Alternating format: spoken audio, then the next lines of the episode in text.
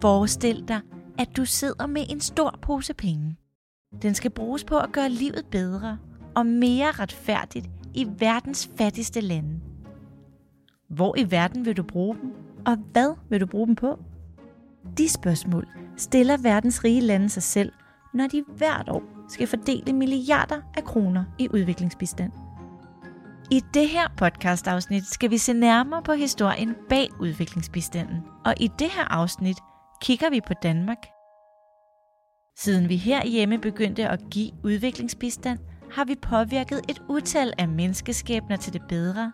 Men der er også brugt millioner og er der millioner på udviklingsprojekter, der slet ikke har virket, som man havde håbet. Til at hjælpe os med at kaste lys over historien, har vi Lars Ingberg Pedersen, som er seniorforsker ved Dansk Institut for Internationale Studier. Jeg tror, jeg har tænkt på udviklingsbistand og udvikling i, i fattige lande, siden jeg, jeg var 18-20 år gammel eller noget i den stil. Noget af det første, jeg øh, prøvede, det var at være i Nicaragua og bygge en skole. Med os har vi også Tim White, generalsekretær i civilsamfundsorganisationen Mellemfolkeligt Samvirke. Her kæmpes der for at mindske ulighed mellem mennesker, og lige nu er der et særligt fokus på at hjælpe unge verden over med at organisere sig for at påvirke deres politikere og kæmpe for klimaretfærdighed. Som barn så boede jeg jo i Afrika, øh, så, så jeg tror på den måde har jeg jo relativt tidligt fået øjnene op for, hvor stor forskelligartet verden er, og hvor spændende det er at øh, krydse grænser og opleve den forskellighed. Tim White har taget en historie med til os om, hvordan mennesker ved at lære om deres rettigheder og ved at organisere sig, kan ændre deres liv fuldstændigt. Han tager os med tilbage til Nepal omkring år 2000, hvor han som led i et udviklingsprojekt underviste et folkefærd, der havde levet som gældslaver i mere end 50 år. De var jo udsat for enormt meget diskrimination øh, i øh, samfundet. De blev set ned på, øh, de blev betragtet som at være dumme og naive, øh, og det var også en af grundene til, at man mente, det var muligt og nemt at, at, at snyde dem for, for deres løn. Folket i Nepal ønskede så brændende at blive frie mennesker. Men hvordan skulle de slippe ud af deres gæld? Der skulle en revolution til. Og hvordan det gik, skal du høre lidt senere. Jeg hedder Pernille Glise Andersen og kommer fra Travers, der har produceret podcasten her for Mellemfolkeligt Samvirke. Der er også tilhørende undervisningsmateriale, og det finder du alt sammen på verdensmålene.dk. I 2021 brugte Danmark omkring 17 milliarder kroner på udviklingsbistand. Lad os se på, hvordan det årlige beløb, der bliver øremærket til udviklingsbistand, bliver fordelt mellem forskellige aktører. Nogle af pengene bruger Danmark direkte på projekter i udvalgte udviklingslande. Det kaldes bilaterale projekter. Det er altså et konkret samarbejde mellem Danmark og eksempelvis Burkina Faso. Modsat bruger Danmark også pengene multilateralt. Det er eksempelvis de penge, der går til internationalt udviklingsarbejde i FN og Verdensbanken. Multilaterale projekter er dem, hvor mange lande og aktører samarbejder.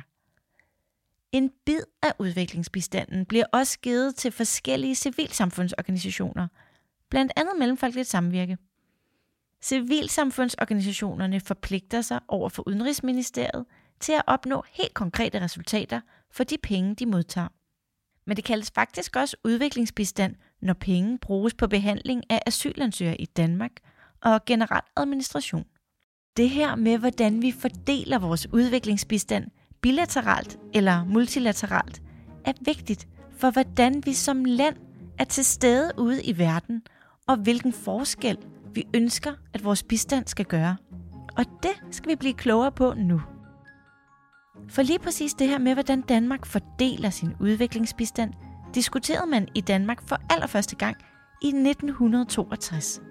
Dengang havde Danmark nemlig udelukkende multilaterale projekter. Vores udviklingsbistand blev altså givet til store projekter, der blev gennemført af eksempelvis FN. Og det gjorde jo faktisk, at vi som land ikke selv satte en dagsorden for, hvem vi ville hjælpe med vores penge, og hvordan. Det tog man sig af internationalt.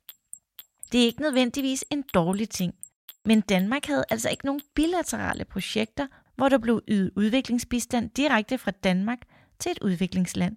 Og det viste sig da også at være en lidt gammeldags tilgang, som Tim White beskriver det her.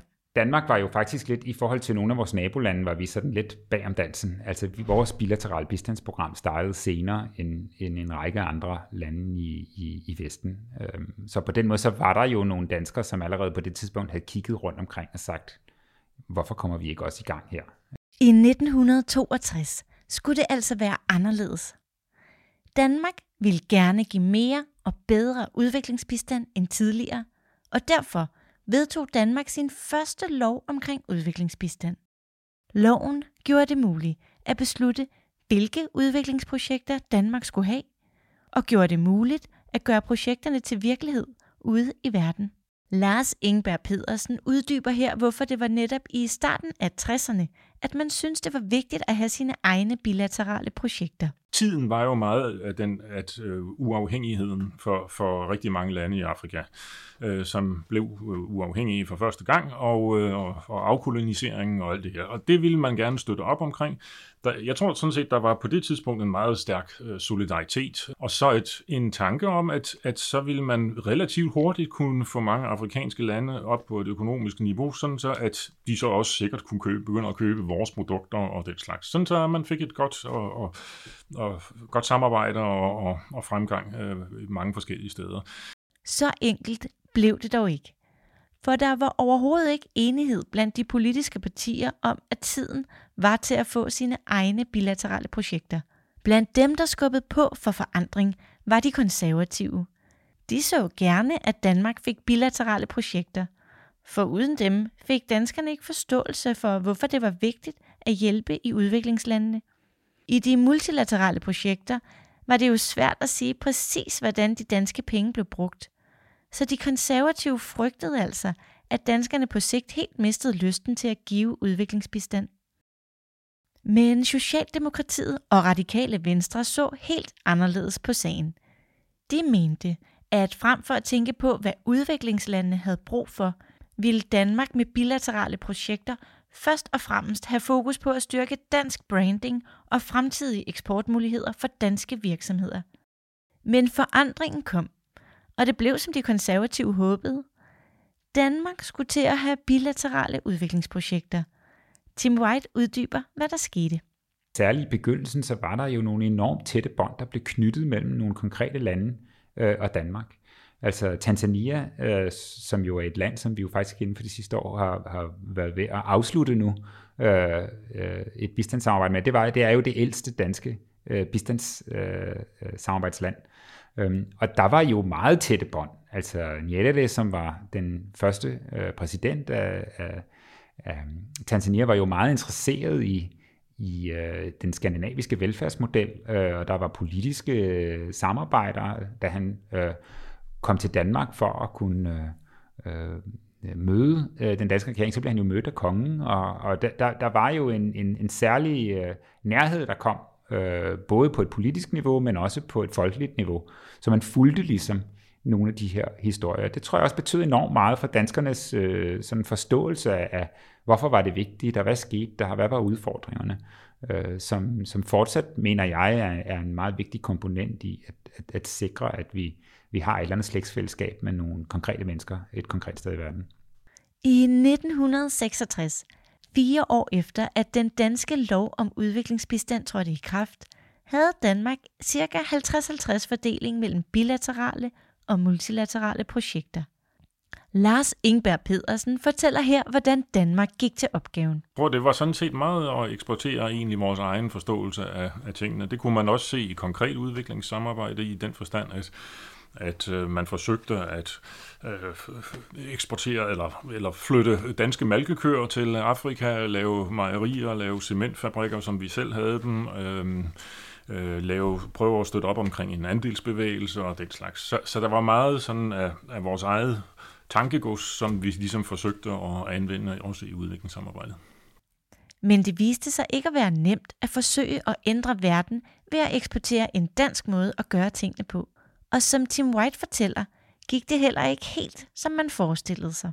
Altså det klassiske eksempel er for eksempel, at man rejste ud med nogle danske mælkekøer til Indien og forsøgte at, øh, at ligesom opbygge en øh, landbrugsindustri, ligesom vi kender den i Danmark. Men selvom det lyder som et oplagt projekt, går det ikke, som danskerne havde planlagt. Mange af de her køer, de var meget dårligt egnet til, til det klima, som der var i Indien. Øh, men det var den virkelighed, som de danske øh, landmænd kom med, øh, hvor, hvor man måske med fordel kunne have lyttet mere til øh, den viden og den erfaring, som landmænd i Indien allerede havde. Det dyreste bilaterale projekt, Danmark havde i 60'erne, var i Kongo. Her byggede man et helt hospital og havde op imod 70 danske læger og sygeplejersker ansat af gangen. En del af danskernes job var at uddanne kongolesisk sundhedspersonale til at drive hospitalet. Da Danmark mente, at hospitalet var så veletableret, at Kongo selv kunne overtage det og drive det videre, gik hospitalsarbejdet i stå, og det topmoderne hospital forfaldt fuldstændig. Staten i Kongo havde hverken de økonomiske ressourcer eller erfaringerne til at drive et topmoderne hospital efter dansk standard. Lars Ingberg Pedersen forklarer, hvorfor vi ikke kom så langt med de projekter, hvor vi forsøgte at eksportere en dansk måde at gøre tingene på. Uden den der, sådan, øh, det ejerskab øh, lokalt og, og øh, den forståelse af de lokale betingelser, så kommer vi ikke langt. Øhm, og det, øh, vi kan jo sådan set også bare øh, tænke på os selv og sige, at at øh, hvis nogen skal udvikle Danmark, jamen så skal det nok være os selv, fordi vi øh, kender ligesom, hvor øh, skoen trykker og, og, og ved, hvad der skal gøres, og det er meget svært for folk, som kommer fra et helt andet hjørne af verden. Først i 90'erne og 0'erne begyndte vi for alvor at se ændringer i, hvordan Danmark lavede bilateralt udviklingsarbejde. Både i Danmark og internationalt begyndte man for alvor at inddrage regeringerne i de lande, man gav udviklingsbistand – Sammen med den erfaring, man fik fra at lave bilaterale projekter, kom der en vigtig erkendelse af, at udviklingslandene bedst selv vidste, hvad de havde brug for. Et stort hospital eller bedre udstyr til de lokale lægeklinikker. Tim White beskriver det her. Med tiden så er folk jo også blevet mere opmærksom på de her magtforhold, der er. Altså er det rimeligt, at fordi at Danmark giver et bidrag, så er det også danskere, der ligesom skal gå ud og tage en masse beslutninger, som der selvfølgelig ligger, når, når du kommer ud. Og der tror jeg med tiden også, at den her partnerskabstilgang er vundet frem, fordi det er en mere retfærdig måde at gøre ting på, og det sikrer også et bedre ejerskab af resultaterne og en bedre forståelse også for, hvad er det egentlig, der er brug for. Man så også en anden vigtig udvikling op gennem 90'erne og 0'erne. I stedet for at have fokus på enkelstående projekter – som vi så eksempelvis med hospitalet i Kongo, begyndte man at gå helt anderledes til udviklingsopgaven. Det beskriver Tim White her.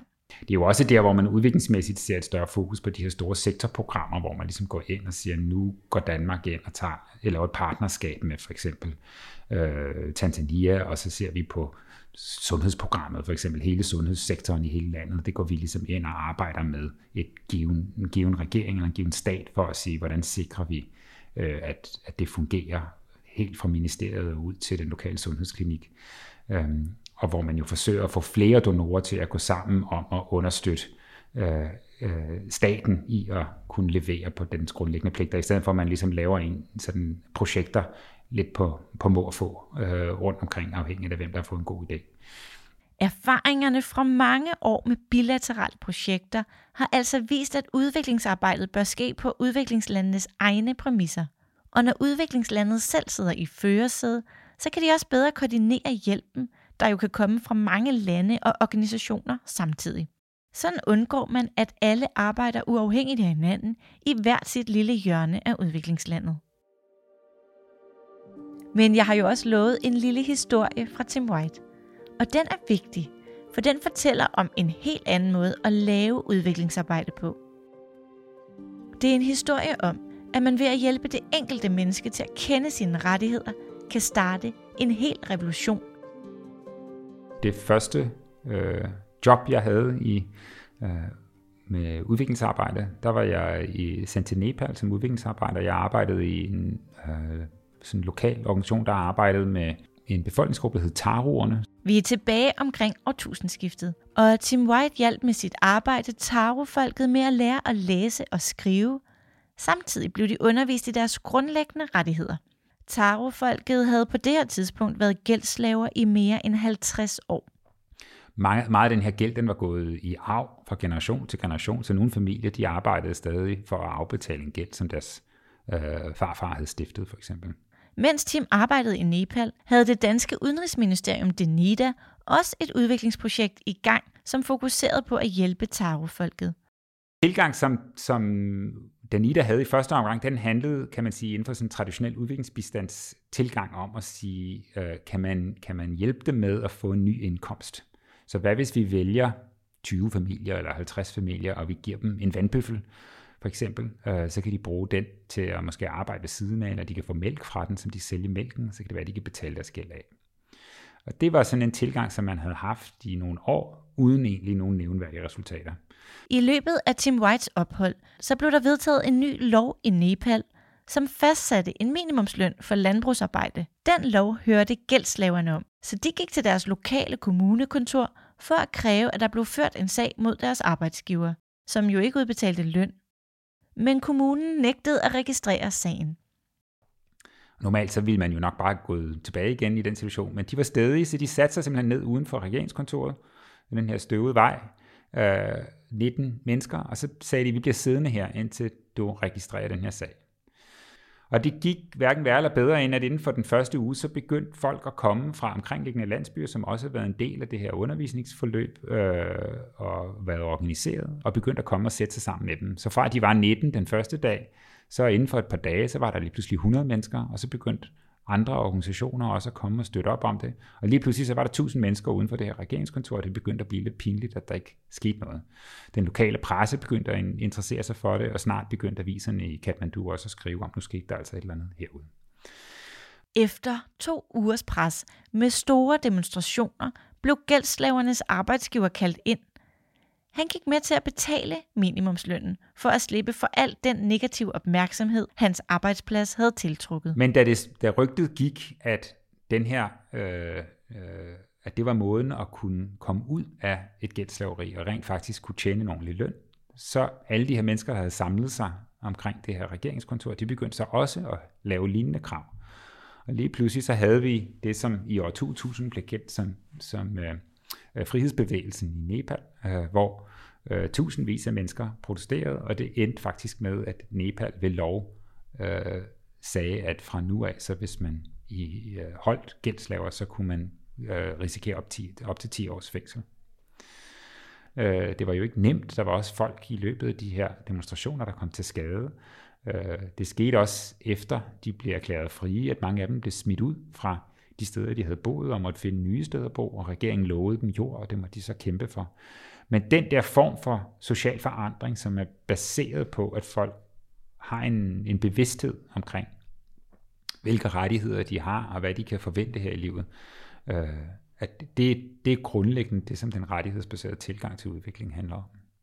Og som I nok kan fornemme, er Tim White stor tilhænger af den rettighedsbaserede tilgang til udviklingsbistand. Der, der er jo forskel på at sige, de her mennesker, de er fattige, fordi at de mangler noget, nogle husdyr, og så lad os give dem nogle husdyr, så løser vi deres problemer.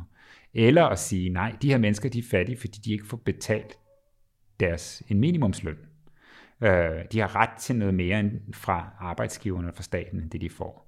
Øh, fordi det, på den måde så peger pilen jo også lige pludselig på øh, nogle andre aktører i samfundet, som skylder øh, nogle grundlæggende øh, vilkår. Men den rettighedsbaserede tilgang har også nogle udfordringer. Og en af de udfordringer, der er med den rettighedsbaserede tilgang, det er jo, at vi også må anerkende, at i nogle lande, så har man simpelthen ikke de penge, der skal til for for eksempel at drive et, øh, et stort øh, uddannelsessystem, der fungerer med høj kvalitet. Og dermed så skaber man jo også øh, nogle udfordringer for regeringer, som forsøger at levere nogle ting, som de mangler penge til. Og det er jo også et sted, hvor vores ansvar i Vesten jo så kommer ind, fordi mange lande, de bruger jo faktisk flere penge på at betale deres gæld af til, øh, eller renters rente på øh, lån, som de har optaget til Vesten, end de gør på for eksempel deres eget uddannelse eller sundhedssystem.